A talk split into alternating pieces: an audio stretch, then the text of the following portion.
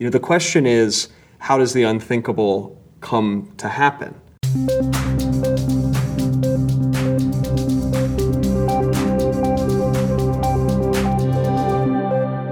Hi, I'm Reihan Salam, and this is the Vice Podcast. I'm joined today by Jason Osder, the director and producer of Let the Fire Burn, an extraordinary new documentary about Move, a radical anarcho primitivist organization, and its confrontation with the Philadelphia police in May of 1985. Jason is also a professor at George Washington University. Jason, thanks very much for joining me. Thanks for having me. I appreciate it. So, tell me about what initially led you to make this documentary. Yeah, I was uh, living in Philadelphia in 1985. I was 11 years old, and I remember the incident, and I remember it in a very specific way because Were you an anarcho primitivist? I was not an anarcho-primitivist, but I guess the point is, I was not. I was 11, hmm. right? I wasn't socially conscious whatsoever. I wouldn't have categorized myself in that way, and I think that's part of the reason. I mean, it's a very tragic, traumatic event for the whole city. But as a child, it, let alone a frame like that, you don't have any of those frames. I don't see it in terms of race. I didn't see it in terms of police brutality. It was. I saw it in terms of children being killed in a fire in my town and no one seemed to do anything to protect those children. And that was um, like shocking is not the right word. These are all adult words, but as a child, I was frightened. Do you know what I mean? And so that stuck with me. And I think the timing, the age I was, and the similarity to the age of the children, it was just really the first event from the news, from the outside world, that sort of you know, pierced my little childhood shell where it's just your family and everything's safe and whatever. And I was like, oh, maybe everything's not safe. Like, what's this thing going on? And so it's really the first thing that sort of woke me up in terms of sort of a social consciousness. So the coverage of the event must have been just saturation coverage, I imagine, you know, anywhere. Did your parents try to shield you from it at all, or was it you? Were you the one who really was pressing to? Uh... Uh, you know, I, I don't really remember them shielding me, and it was it was just ubiquitous. I mean, it was just something that um, not only was it on the television and on the front page of the newspaper, but it was it was sort of what people were talking about. I mean, you, you know, when you have in an urban city something that's just just bubbling up and, and on everyone's mind, it's just you can't get away from it. It's like that that tension that you can cut. Um, but in terms of making the film, I, I don't I don't want to say that this is a true story about my experience, but in terms of aesthetically making the film, I thought about the film feeling like a child sort of sitting too close to the television screen, sort of maybe without supervision. I'm not saying that was my situation, but aesthetically, that's sort of how I wanted to depict it.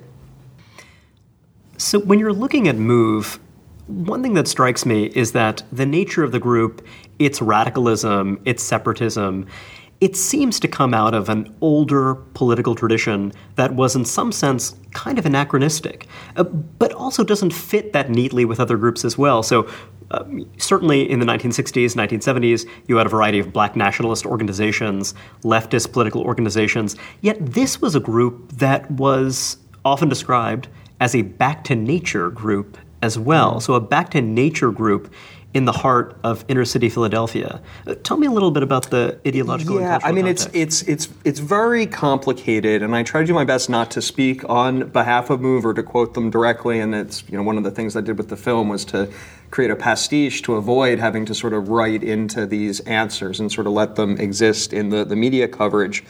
But I think that. Um, I think that Move was intentionally hard to pin down and hard to define. I think there's a strain of um, uh, sort of contrarianness in them, right? So they, they like to, to tell you, no, we're not that. So if you say um, you're just like the Black Panthers, a black liberation group, they would say, no, we're not that. That's not how we define ourselves. I think they also were very smart um, message creators and propagandists, and they sort of picked and chose the things they wanted and liked for their purposes. So, for instance, in the late 70s, when Move demonstrates by having um, primarily black men, not all men, not all black men, but primarily black men, demonstrate with guns in fatigues, they understand the power of those images and they know where it comes from in terms of a political lineage, but they don't actually share that political lineage. They're just, in my opinion, using the iconography of that to, to, to stir the pot and to upset people because they know what that will do. And um, so I think it, the back to nature tag I think was fairly appropriate, probably the best tag in the early days. And it definitely changed over time. And that you know, there's a quote from the film. Someone says, you know, Move's principle never changed, but their their attitude changed. They became more bitter. They became more recalcitrant, right? So they were sort of happy doing their thing. And from their point of view, it was the consistent brutality of the police that made them sort of militarize and toughen up and have to take stronger action. So it's very hard to pin down. There's no single word. I'll give you a, very interesting example and, and why they sort of invited this sort of thing, but also how it was very, very dangerous. So there's an academic that did extensive work, uh, textual analysis on all of the press and media coverage. And uh, her name is, um, uh, last name is Wagner Pacifici. Uh, Robin Wagner Pacifici, and her book is Discourse and Destruction. And this was influential to me. She showed a lot of things, but one of the things she showed is in the newspaper coverage, the newspapers in Philadelphia struggled with what to call the group. And the, back, all the things you said, Back to Nature was in there, Cult was in there. I don't know if they used anarcho primitivist. I think that's new to me. But it was all over the place, right? It was all over the place. Until as we got closer and closer to the confrontation, um, they centered in on a word, and that word was terrorists right? And that's what all the papers, by the time this thing happens in 1985, all of the papers have congealed around this one word terrorists. How long did the story linger? Do you recall uh, it being in headlines for a long time after the incident, after the confrontation took place itself? Well, it's an interesting question. I mean, my recollection is as a, I was a child. Um, I my feeling is it, it was a blip on the national radar in the news, and then it, it pretty much went away. But it, it's interesting. People have such different impressions of that depending on where you go and who you talk to frequently I get the question, why was this not better known? Why did it not make a big news splash? But then when I screen the film in San Francisco, where people are generally both liberal and socially engaged, and I mean I don't think that's a wrong stereotype to say that, uh, the question was reversed, and it was it was like, what about the big news push that happened in this huge news story that the, the nation heard about? And I was like, I, I think that's your bias. I think that's because you were tuned into it, right? Um, so I, it, for my impression, it really did not stay in focus in the country, and I think that. Um, I think that the reason for that, or one of the biggest reasons, is just that, you know, at the intersection of real complexity and racial issues in this country, the news media does not have a good time covering those complexities. And I, I think sometimes what they tend to do is either just short shrift or just let it fade out because they don't have the capacity to really deal with that complexity. And another layer of it, um, is, I think, the national black leadership, the people who you would expect to stir that pot. And uh, colleagues of mine at GW uh, telling me that there's a lot of literature, academic literature, that says, you know, for something to become a real scandal, for to become that type of issue in the news, you really need a proponent of it. You need someone out there stirring the pot. And what happened quite literally is the national black leadership, people like Jesse Jackson. Jesse Jackson came to Philadelphia the next day, but he didn't come to support the neighbors. He came to stand in solidarity with Wilson Goode, the mayor who gave the command to let the fire burn. So I think that that intersection of, of race and real complexity, I think, was very hard for both the media and particularly the national black leadership at the time to handle appropriately. Well, let's tease this out explicitly. So, if I'm a member of the national black leadership, and Jesse Jackson was someone who had uh, political ambitions at the time, national political ambitions at the time, and it seems that Move was an extremely idiosyncratic group. It was a group that was very much in tension and in conflict, not just with the police, not just with the authorities, but also with a working class, a historically black neighborhood. That's right. That's right. And so if I'm someone who's trying to build a national movement, associating myself with a group, an anarcho-primitivist group, right. uh, when I'm trying to build some kind of, let's say, center-left coalition. Right. This seems like exactly the wrong kind of message to be seen as defending the members of this group, right? And uh, absolutely right. And Wilson Goode is the first African American mayor of Philadelphia. So the perception that he can't keep a handle on a group like this could undermine his political authority uh, tremendously did undermine his political authority, and he was someone I think that was also seen by the national black leadership as someone, you know, an up and comer with with potential. So yeah, they didn't want to associate themselves with the group that, you know, had a, at least had a visual appearance that was not what they were trying to project to the rest of the country. And they didn't want to throw Wilson Goode under the bus, even though his actions and his decisions, in, in retrospect, were very, very questionable. If you think about the idea of subversion, uh, it seems that the group was almost perfectly subversive, uh, you know, just in terms of trying to subvert any understanding of the group that existed at any given time. I mean, it, it, it almost seemed as though they were hungering for a confrontation, and there's also a kind of recursive element to it. So, in 1985, they're protesting um, the fact that some of their comrades had been imprisoned after the 1978 confrontation, but there was no clear political objective other than it seems for them to exist as they had been existing, and yet their existence was itself provocative. I mean, the loudspeakers, the well, in 1985, their agenda was to get those cases open and get their people out of jail. Now, that's a totally unrealistic agenda. That was never going to happen. There was a dead cop, and I mean, it, it, arguably, the trial was a railroad job. Arguably, there was a lot Just of. Just for our viewers um, who haven't yet seen the film, tell us a little bit about the first confrontation. Yeah, sure, of course. So this started in a neighborhood called Powelton Village in the early 70s. And it's notable that that was a neighborhood where there were other things like this going around, you know, on uh, other cultural movements, other new religions, people practicing different lifestyles, and they were pretty accepted there. The neighbors there, um, it was very, very mixed, mixed class, mixed race, people doing all kinds of things, um, and they were pretty accepted there. And at the time, the um, mayor of Philadelphia was um, Frank Rizzo, who was also the police chief, and had built up this very tough, very very sort of stereotypically racist police force, intolerant police force, not even only racist. I mean, they were known for beating students and challenging gay people and, and just everything.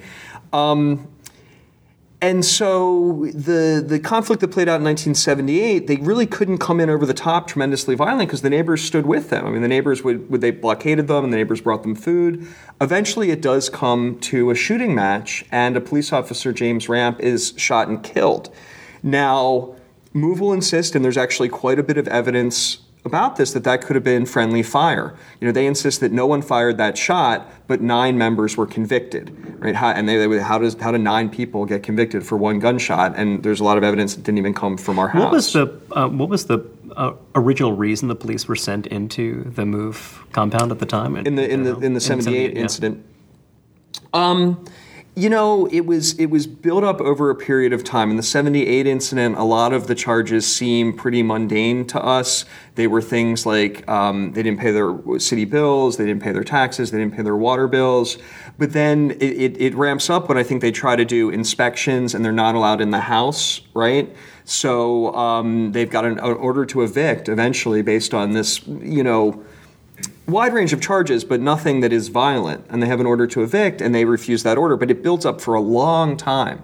They actually blockade the block. It goes on, I think, for 14 months, the blockade. They've got it staked out. It's tremendous overtime for the police, a tremendous expense, and there's just a standoff for a long time. And then uh, finally it breaks violently, um, and, and, um, but and not as violently as and the standoff is sustained because there are members of the neighborhood, there are people living in the neighborhood who are, are willing to break it and who are willing to assist them. Which is ways. one of the big differences between 78 and 85, as you pointed out.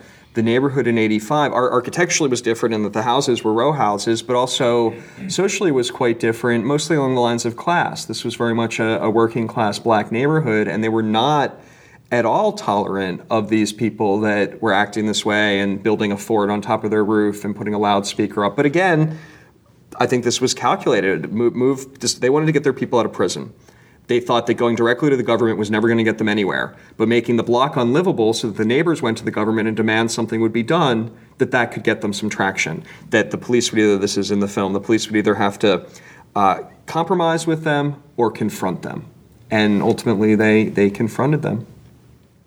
This is a funny question, but when I think of Philadelphia, I think of a city like many older American cities that uh, is pretty segregated, uh, pretty racially polarized, and that racial polarization shapes its political landscape in lots of ways. You also spent part of your life in Florida. And I wonder about how you think about the racial landscape in Philadelphia, how that shaped the confrontation, because it does seem as though when you mentioned Frank Rizzo, uh, definitely racial polarization was a big part of his administration. Um, and I, I wonder how that, and yet, you know, as you mentioned, Move was an organization that was certainly not embraced by all of Philadelphia's black community. So I'm just curious to hear your. Yeah, thoughts. I mean, I think I think the history of Philadelphia does have a lot of racial issues and has been racially charged for much, if not all, of its history. But I don't actually see it as segregated in the sense that southern cities are segregated. I think it's more, um, maybe more similar to a city like New Orleans, where you, you have pockets. It's like it's that type of city, not like Washington D.C. or or cities in much of the South or Florida, which is really like you could draw a line down the middle where certain types of people go and certain types of people do not go. It's it's not that type of segregation. And then I think there, I think nationally that that period in the late 70s, early 80s was really a time of radical change. I mean, think about this from eh, 78 Rizzo, who was just stereotypically intolerant of, of, of racial minorities, but all minorities, or I mean, just intolerant, period. And, and where is it on? You know, it's so easy to stereotype as this old school sort of boss style mayor, and he is. And he was police chief, and he built it up. And, and within we go from that in 78. By the time you get to 83, there's the first African American mayor of the city. But, but things haven't really shifted, right? Like the, the, the cover page has changed, but what's in the book has not changed. And I think it provokes a lot of interesting questions. You know, Rizzo built that police force, and then it was sort of like they chopped the head off of it, right? And you still had all of the rank and file that had been trained that way, and the leadership, the police chief and the fire chief, came up under Rizzo. And then you have to ask about Goode as well. I mean, Goode was a technocrat. You know, he was very mild mannered. He was he was the type of politician that was able to make everyone feel comfortable. But then it's you know Rizzo is very easy to stereotype as the bad guy. But then I think you have to ask how does power really work? Because as bad as he was, he went down to the scene in 78. He held the bullhorn, he commanded his troops. One of his guys was lost. All the children came out of the house alive, right? Goode stayed at his office, you know, took phone calls, watched on television. He wasn't really prepared for it, I think. And um, that all happened within such a strange space. And I think a lot of what was, I think a lot of what settled out in those years has to do with our current political reality still nationally um, but I think a lot of what was going on in those years was things working themselves out. You know, some rapid elevation here, but not really the change that you would expect it to mean. Um, I was on a program with with Ramona, and uh, the commentator asked her. Did you expect a different result in 1985? Ramona, who was one of the uh, members. Ramona Africa, yeah, um, the, the only survivor uh, the only adult survivor, and of course, Michael Ward was the only childhood survivor who passed just last week unexpectedly. But they asked Ramona, you know, did you expect a different result because it was a black mayor? And, and her answer was absolutely not. He's a politician.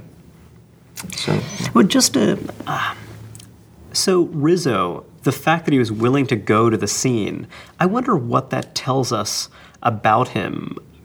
One thing that he was known for um, is devoting tremendous resources to municipal employees, um, you know, which is, you know, interesting. I mean, you know, he's someone who built up the city of Philadelphia's government considerably, uh, and it seems that he had a, a, real connection to the rank and file. Um, whereas, you know, would you say that Goode didn't have that same kind of organic connection to? To the police, certainly not. I mean, to, to, certainly not to the police. Um, you know, to other segments of the community. I don't know. It's just so new. I mean, I think. Um, I, think there was excitement um, about the city having a black mayor for the first time. Um, you know, I think I think yeah, if you take a wide lens, you ask, well, this first generation of African American leaders that gained prominence, I mean, Goode is so soft spoken. He's so down in energy. And I think part of what's going on too is that is that for a long time the, the black leaders that really put their fist in the air and and and used strong political rhetoric were were assassinated. Frankly, you know, just didn't make it to a point where they could gain political power because they did not survive. Um, so the, you know, there's there's a lot to it. I have one of the interesting stories that I never got on camera, but I was told at least once, if not twice, on good authority, is that Rizzo was desperate to get on, Goode on the phone that day in 1985. He was out of government at this point. And the reason he wanted to get Goode on the phone is because the police chief, a guy named Gregore Sambor, that Goode had put in place, Rizzo strongly felt he should not be police chief. And quote unquote, he said he was uh, not right in the head from Vietnam. And he said he understood it and he he put him he sort of sandbagged him in the police academy an administrative role where he couldn't do any damage. And then after rizzo was off the scene again it was like the, the head was cut off through whatever bureaucracy this guy that he felt like he had a number on him and that number was keep him out of the way don't let him cause trouble he had risen to the rank of police chief and so Rizzo was desperately trying to get Goode on the phone to tell him, you got to get Sambor out of there. With Sambor in there, things are going to go horribly, horribly wrong. Mm. And so it's, and he couldn't get him on the phone.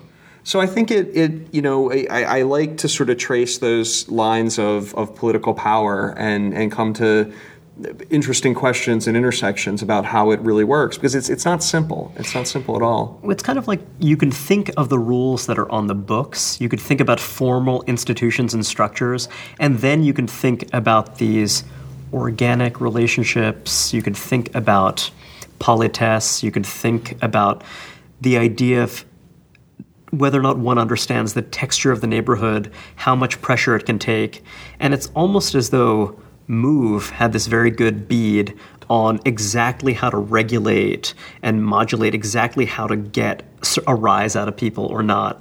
And Rizzo also had a sense of mood and tone, and he had these long-standing relationships, uh, whereas uh, his successor didn't quite get it. And so when you're trying to think about things in formal, or similarly, when you think about the first confrontation too, okay, s- this is what I find really fascinating you have Move continuously uh, defying various laws and what have you, and then you're just kind of accepting it because you fear confrontation. And it kind of reveals, when you think about the enforcement of any law, yeah. how much of it rests on the implicit acceptance on the part of the people on whom the law is being imposed. And then when you have some organization say, well, I'm actually not going to recognize your authority. Right. Well, I can run over you. Or well, actually, I'm willing to do enough and to exercise enough. Uh, I'm willing to counterpunch. Yeah, and then yeah. suddenly you realize how thin the authority is, how vulnerable the whole system is. And th- I think this is exactly what they wanted to provoke. I, I mean, it's back to your question about the nature of subversion, right?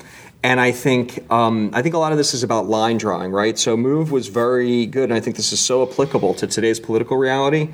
Move was very good at walking right up to line. So let's say the line is um, First Amendment, free speech, right? And they would just, you know, if is it okay, is it free speech if I want to curse you out? Is it free speech if I want to put a speaker on the my building on my property and broadcast to the whole neighborhood, you know, obscenities? It, it, they would, they would, you know, when they demonstrated with guns, and then the authorities would come back and say, "Well, that's not free speech. You're threatening people with guns." And they would say, "But these aren't guns. They don't work. They're just props." Right? They had a real knack for whatever that line is, and I think these lines are. So it's just a lifestyle. Another line would be having to do with the children, and uh, what Move would insist just the other day said one of the reasons the authorities were so upset with us is we didn't put our kids in schools, right? And this gets to a whole issue with homeschooling.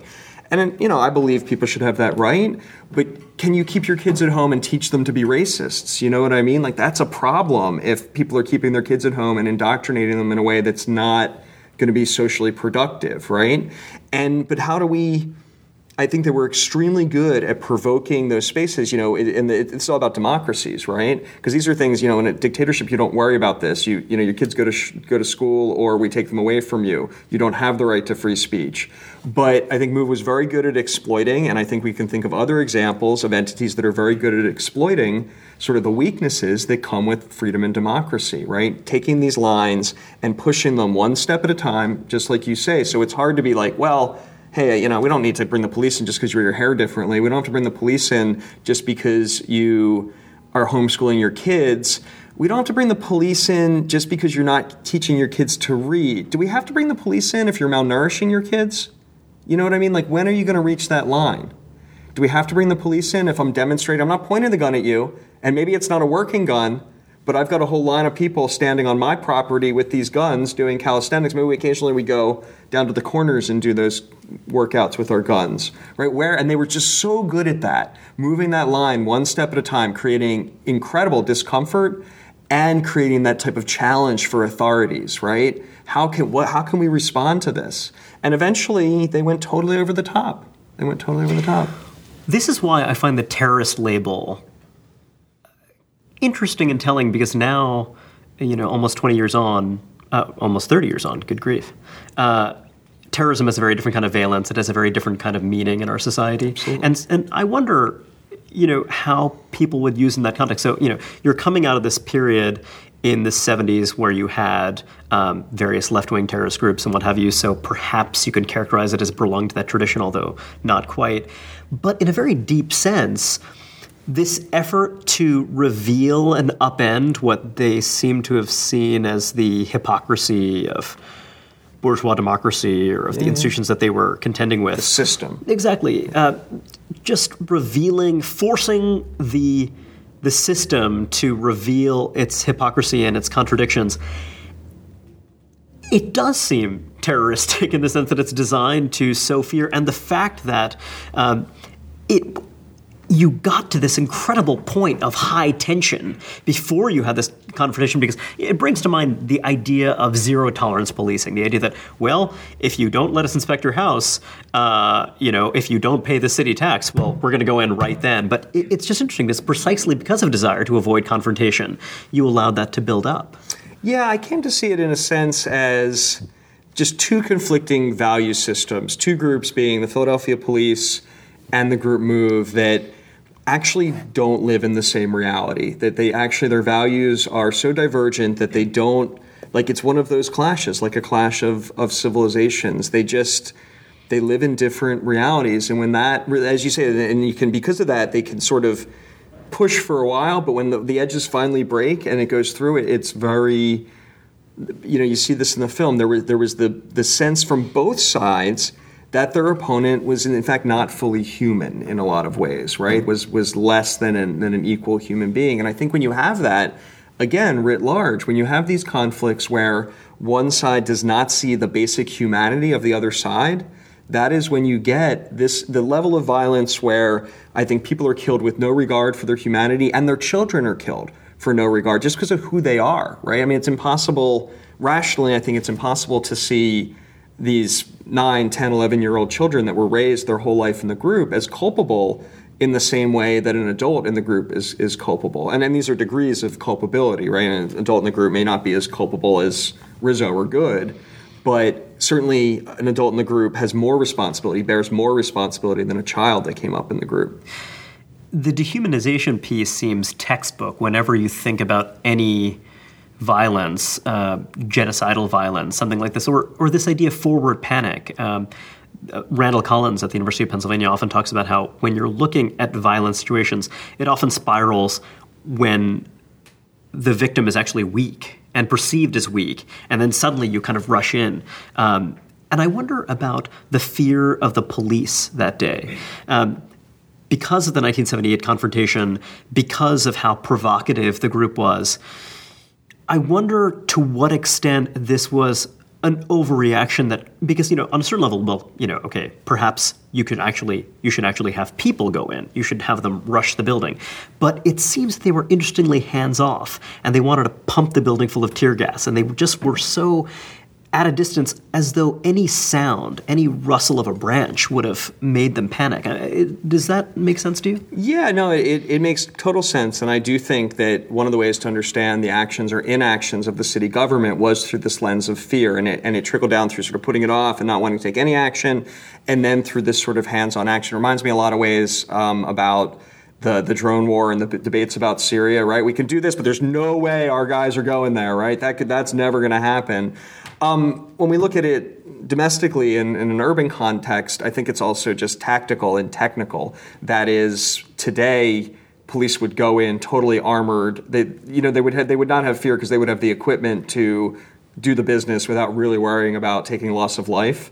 Um, but I think, yeah, that, that sense of fear, that sense of hands off, the sense that not even just, well, there are a couple things going on. I think the leadership was very frightened. They didn't want to have the news of a dead cop. But I think a lot of the cops were legitimately frightened of being shot and killed. But then you also have police that were there from 78, police that were at both scenes and knew the guy who was killed, knew the police officer who was killed eight years previous. So there's also the sense that some of the there's the individual psychology, right? Uh, what does it do to someone? for revenge, perhaps. Right, that's right. Once you've seen your friend go down, are you going to? So there's there's both fear and the potential for desire to revenge, and then there they're interplayed, right? So, so the, the political leadership and the police leadership is, I think, largely operating on that we don't want blood on our hands, we don't want that press.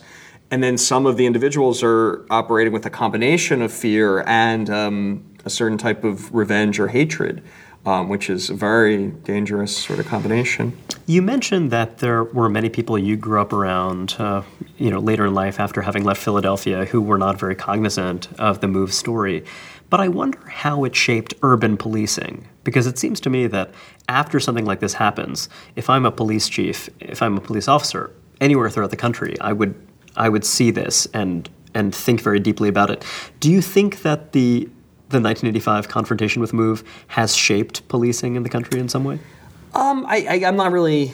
I don't think expert enough to really say that. I think you know there was some, some of it's kind of awkward. Um, uh, Daryl Gates, who was the famous um, police chief in Los Angeles, and he was, al- I think, already police chief at that time, and then served for another, you know, ten years or whatever into the '90s. He lauded it. He said, "That's the way we want to do it." That's you know, he publicly said that's what was necessary. They did a good job there. Um, so I don't know how important this incident was. I think that the way I look at it is there's a process where um, domestic police forces have become more militarized in terms of their tactics and their equipment, and they're more prepared with their helicopters and their high caliber weapons and their body armor. But you were, again, at this transitional point. It was today, I think, they have all the equipment they need and they've actually been trained largely how to use it safely. Whereas I think you were at a point there where they were getting exposed to it, but the, the safeguards were not in place yet. I don't know that all of the safeguards are in place per se, but I feel like there's too much concern over media and PR and exposure for anything like this to happen in an American city with a major metropolitan police force. I just don't think it would happen this way. Um, but if you go one step broader and, and look at some of the decisions we make in our international affairs, um, and again, that sense of otherness or dehumanization, that sense of where certain types of fear and fear of sort of public um, dressing down for politicians lead them to make sort of marginal halfway decisions where you're kind of in and kind of out, and then we're, you know, dropping bombs on people by remote control, which is very similar in, in a way, you know.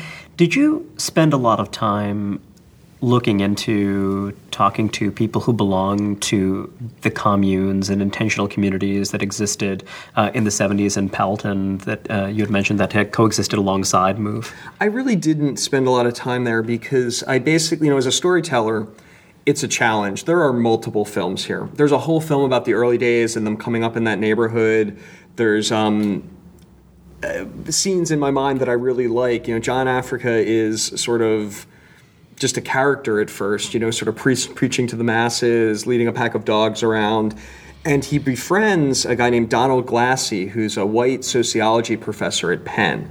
And I believe at Penn, I'm not 100% sure. Um, it might have been Drexel. But and they, he's the one that encourages him to start writing down the rules and they make these guidelines. I thought that was an interesting moment that, that when it's all verbal and we're just sort of having this oral history and talking philosophy it's one thing. But there seems to be this change when the, it becomes guidelines like there's a book now.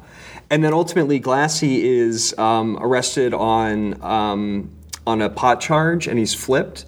And they have him running around. They have him in there as a plant later on. The atf flips him and they have him sort of making these arms deals on behalf of like basically entrapping them.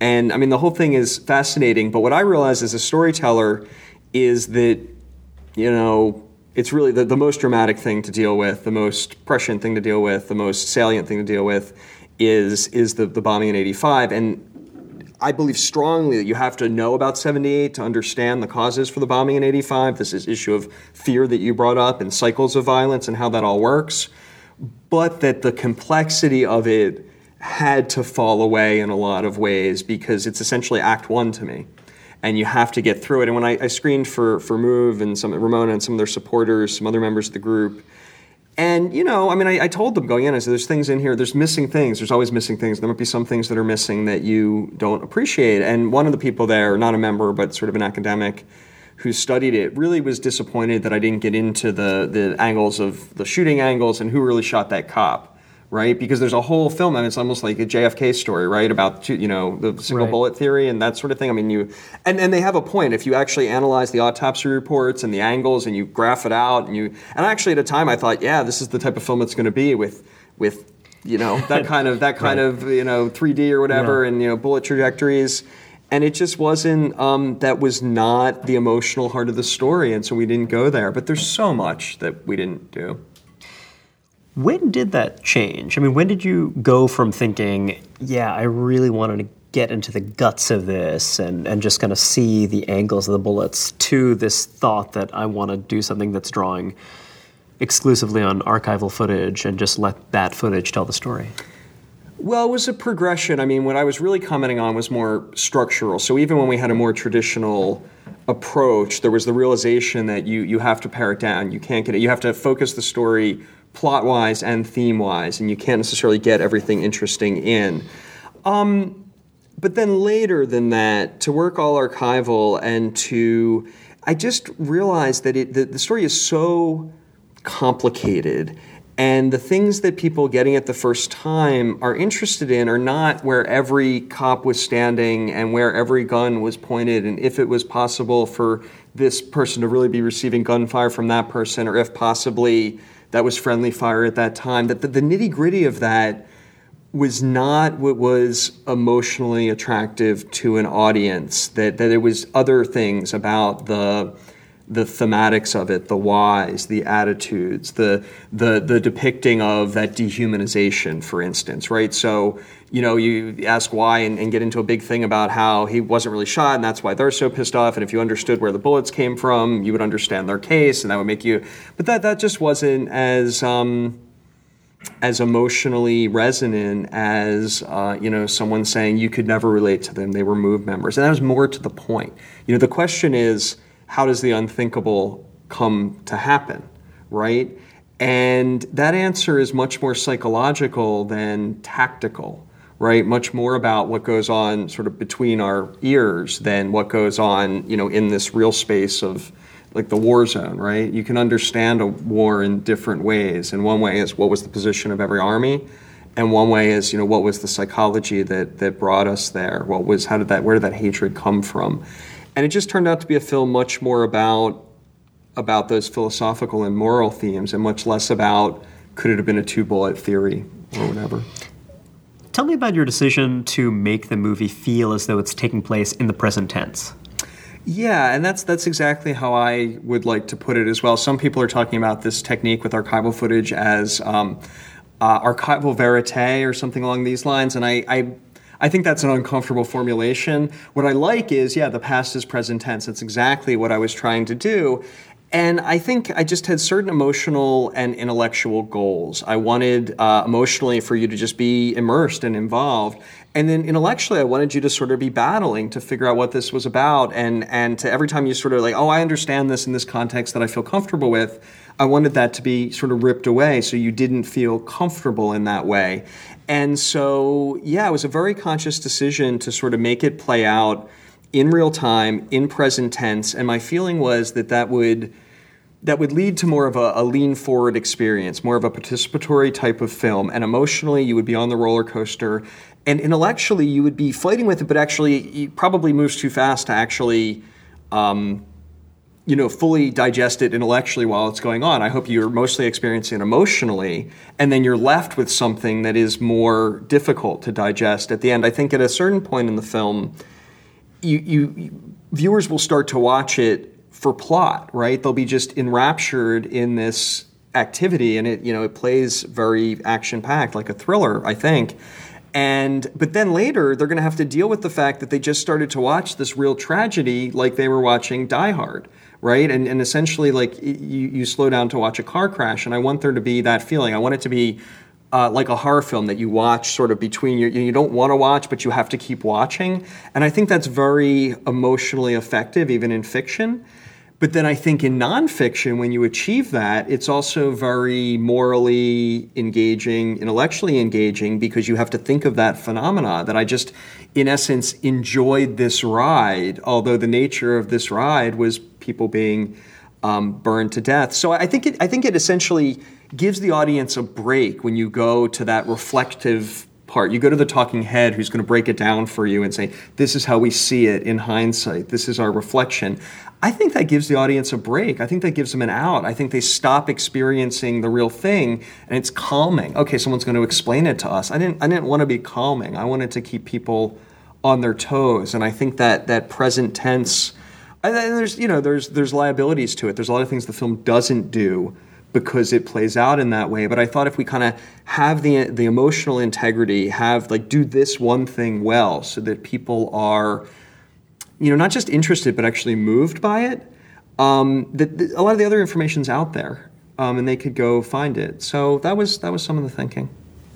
I also wonder just about this idea of ubiquitous surveillance and ubiquitous self surveillance? Or when you think about uh, CCT cam- uh, cameras and how incredibly pervasive they are now, and just the idea that this could be such a treasure trove uh, for people making uh, you know, narrative nonfiction films in the future, I mean, that seems potentially unethical, but certainly very interesting. Just the idea of being captured by video at all times. When you, when I think about um, documentaries um, made in the mid 80s, uh, something like Sherman's March, for example, I always think about um, the painstakingness. I mean, how incredibly difficult it must have been to capture these moments, given uh, how little you had in terms of fi- uh, film and what have you. Uh, whereas you have this material, you had this material that, in a sense, was some of it was already narrative. I mean, you know, having um, you know people presenting uh, at a trial, something at a hearing. Um, you know, people are telling their various stories, and you're interspersing them. They're cutting. Uh, you're cutting them together. Have you? Ex- uh, tell me about uh, some of the other film projects you've been working on.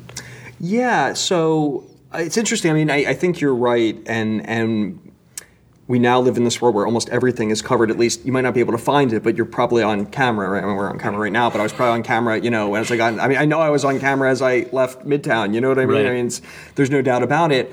What I find fascinating about the move material is that it's still new, right? It's one of the first times that the press went live, the TV press went live and stayed live, and now it's like you know, yeah, OJ Simpson's in a Bronco. Let's go live and say like Lindsay Lohan's getting out of rehab. Let's go live and stay live all day, waiting. Yeah. You know what I mean? Just stay on the scene, see what's going to happen. But they're getting used to it, and part of what I like about that particular footage that I think will be different as we have this ubiquitous footage is that they're figuring it out. You see things that you would never see now, like like the commentary with his either like reporting it 3.30 in the morning he's got his tie untied around his neck now someone would definitely say to him either tie it or take it off do you know what I mean? Like, and, and they're just they're just figuring it out on the fly, and I think that's fascinating. Um, I have started uh, work on a new project that has to do with the assassination of um, an Arab American activist, also in 1985, a man by the name of Alex Odeh, who was. Um, assassinated by a bomb in Santa Ana, California, opening the door to where he worked, which was the Arab American Anti Discrimination Committee. And interestingly, that happened on October 11th, 1985. It was a day that the MOVE Commission actually sat and heard testimony. So in Philadelphia, they were already hearing testimony, and this bomb went off in Southern California and killed this activist. And um, I'm working with a, a colleague of mine, uh, Will Youmans at GW, who's a, a real expert on um, uh, communications in the Arab world as well as um, Arab American sort of political activity and political voice. And I think the hook of the film is again another one of these stories that Americans, if, if we flesh it out, will be surprised. And the, the FBI very quickly comes out and says that, as you say, there were lots of interesting groups operating. That a group called the JDL, the Jewish Defense League, was or members of them were responsible. And this is announced after two weeks. Now, 28 years later, it's, an, it's still an unsolved murder, and sort of the within um, Arab American communities, it's just a very sore subject because the feeling is that this thing, like if any other type of activist was killed, the government would have done more about this. And in particular, that members of the group were sort of uh, very quickly shuttled back to Israel where they had dual citizenship, and there's been no real effort to extradite them. So, uh, but formally in the film, we actually see this as quite different. We don't think there'll be a treasure trove of archival footage that we could tell the whole story. In fact, we're very excited by um, some of the present day activists who are who are very active in pressuring the government, pressuring the Justice Department to take this seriously, and or raising money and doing the research and doing the investigation themselves. So this is a little bit of a flip for me in terms of opening up the past through more of a present day observational experience. I'm very interested in the, the motivations of the uh, everyone really, but especially the present day activists. These are people, um, you know, maybe closer to our age that are um, have their own history and backstory, but see this 25 year old murder as an important place to engage and try to get resolution because of uh, well, because it's a person that lost his life and there's been no justice, but also because of what it represents more broadly to an American community and this idea of uh, having political voice as an Arab American, particularly, and just how fraught that can be.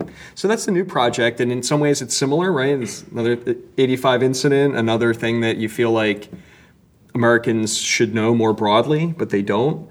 Um, but a different approach to exploring history, I think um, and, and more of a present day component. We sort of literally see the historical scenes opening up out of the research, and you know our main character finds that box of tapes, and then we sort of literally or figuratively go through that engagement in the present day to open up that box of tapes and show you something about the past. You're a professor of media and public affairs, and I wonder how has teaching informed your work? Yeah. So I've been teaching professional classes, adults. Um, a lot of people that were in journalism as print people but needed to move over to video, a lot of television stations. Helping people get over. marketable skills. I mean, yeah, yeah, that's very, that's yeah. and and what I was brought to the university, and this was, as I said, this film had sort of fallen to a place where it was unfortunately just a hobby. You know, something I did when I had time, something that I pursued incrementally, something that I didn't focus that much on the end game, but just sort of couldn't put it down, so I kept tinkering with it. Um, but the reason I, you know, the reason I was attracted to the university was, I mean, I think they saw potential in this. But I mean, frankly, the structure of my contract and everything is all about teaching the kids. And, and my, what I was hired for was not to make a film. What I was hired for was because the people that know how to do things like edit video and build websites typically are not that good at explaining it. And I saw long ago that uh, along with my business partner that our niche could be not just being able to do the thing but being able to talk about it and explain it or saw ourselves as translators um, teachers and translators. And you know maybe we're moving through this transition sort of starting starting to come out the other end but if we rewind um, nine ten years there was just uh, you know, some things were still going nonlinear for the first time. Final Cut specifically was was getting into everyone's desks, and producers were editing, and people that were print journalists were editing, and a lot of um, traditional journalism outfits were opening their not even just journalism, but communications, PR. You know, everyone was putting in that edit suite down the hall, and people needed to be trained in how to do that. And there was this great shifting of who does the actual work of communications and where is it done. And with video in particular, there was a lot more people needing to do it. And that, that was the strength of the university. It was uh, essentially a bonus for both of us that I found myself in a place where I could um, actually execute sort of what I consider my most ambitious goals.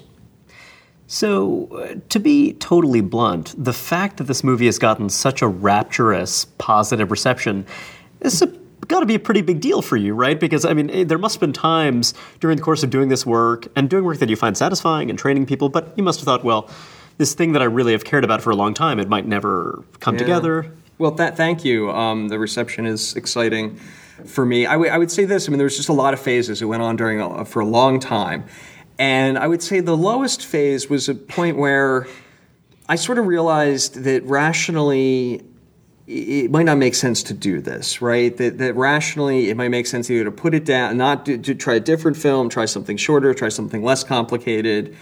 Um, but I just couldn't let it go. And psychologically, I reached a point where I was just like, I can't, I don't have the constitution to stop doing it. Like, I always come back to it. I always make that next phone call or look at that next tape or whatever it is. And so I was like, and then I became sort of comfortable with that. And I thought, okay, well, it's just a process. It's just something I do. It's an activity, right? I don't think about finishing. I just, it's, it's either, I'll either finish one day or I'll die trying, but I can't, putting it down is not an option, right? I mean, you do it because you feel like the story has to be known. And for the story to, for the film to succeed, for the story to be known, you have to exist commercially. I mean, that's the world we live in and work in, and you have to market it and you have to hope that people will pay to see it because otherwise they won't see it. It won't get out there.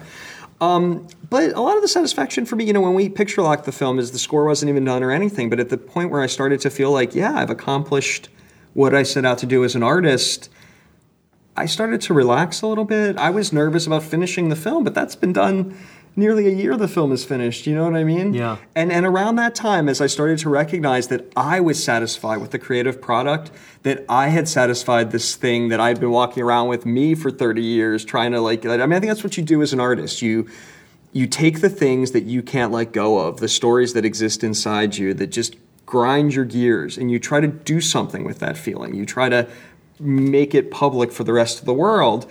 And um, now, what you say is hugely important because now, like, who's actually going to see it is important.